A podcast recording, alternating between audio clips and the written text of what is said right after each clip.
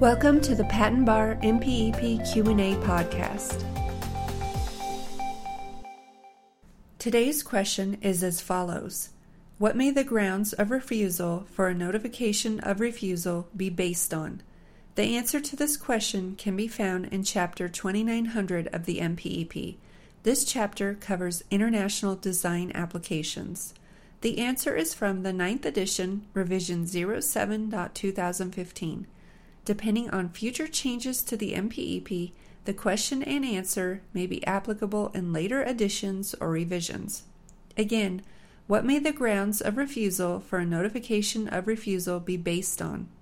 As shown in Chapter 2900, the grounds of refusal may be in the form of a rejection based on a condition for patentability under Title 35 United States Code which may include 35 U.S.C. 171, 102, 103, or 112, a requirement for restriction where more than one independent and distinct design is presented in the application and or an objection were not prohibited by the Hague Agreement. The grounds of refusal may also be based on applicant's action, including cancellation of industrial designs in the International Design Application by amendment or by an express abandonment of the application prior to examination.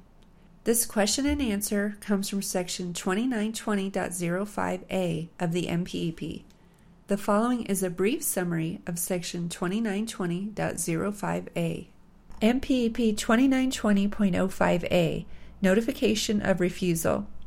This section covers the notification of refusal if the contracting party refuses the international registration of the design, they will need to communicate the refusal to the International Bureau and provide a statement for the reason of the refusal.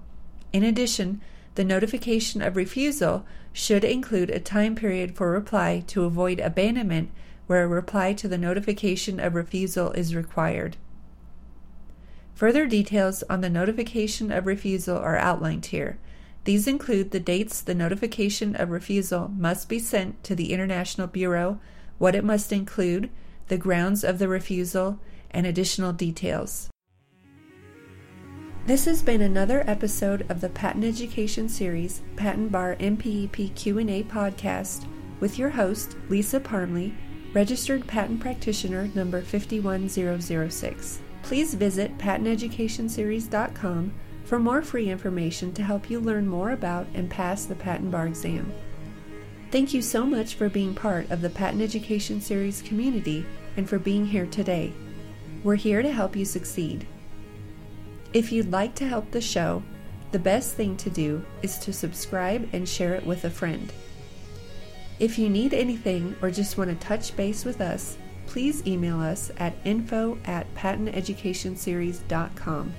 We want to see you succeed and put the patent bar exam behind you.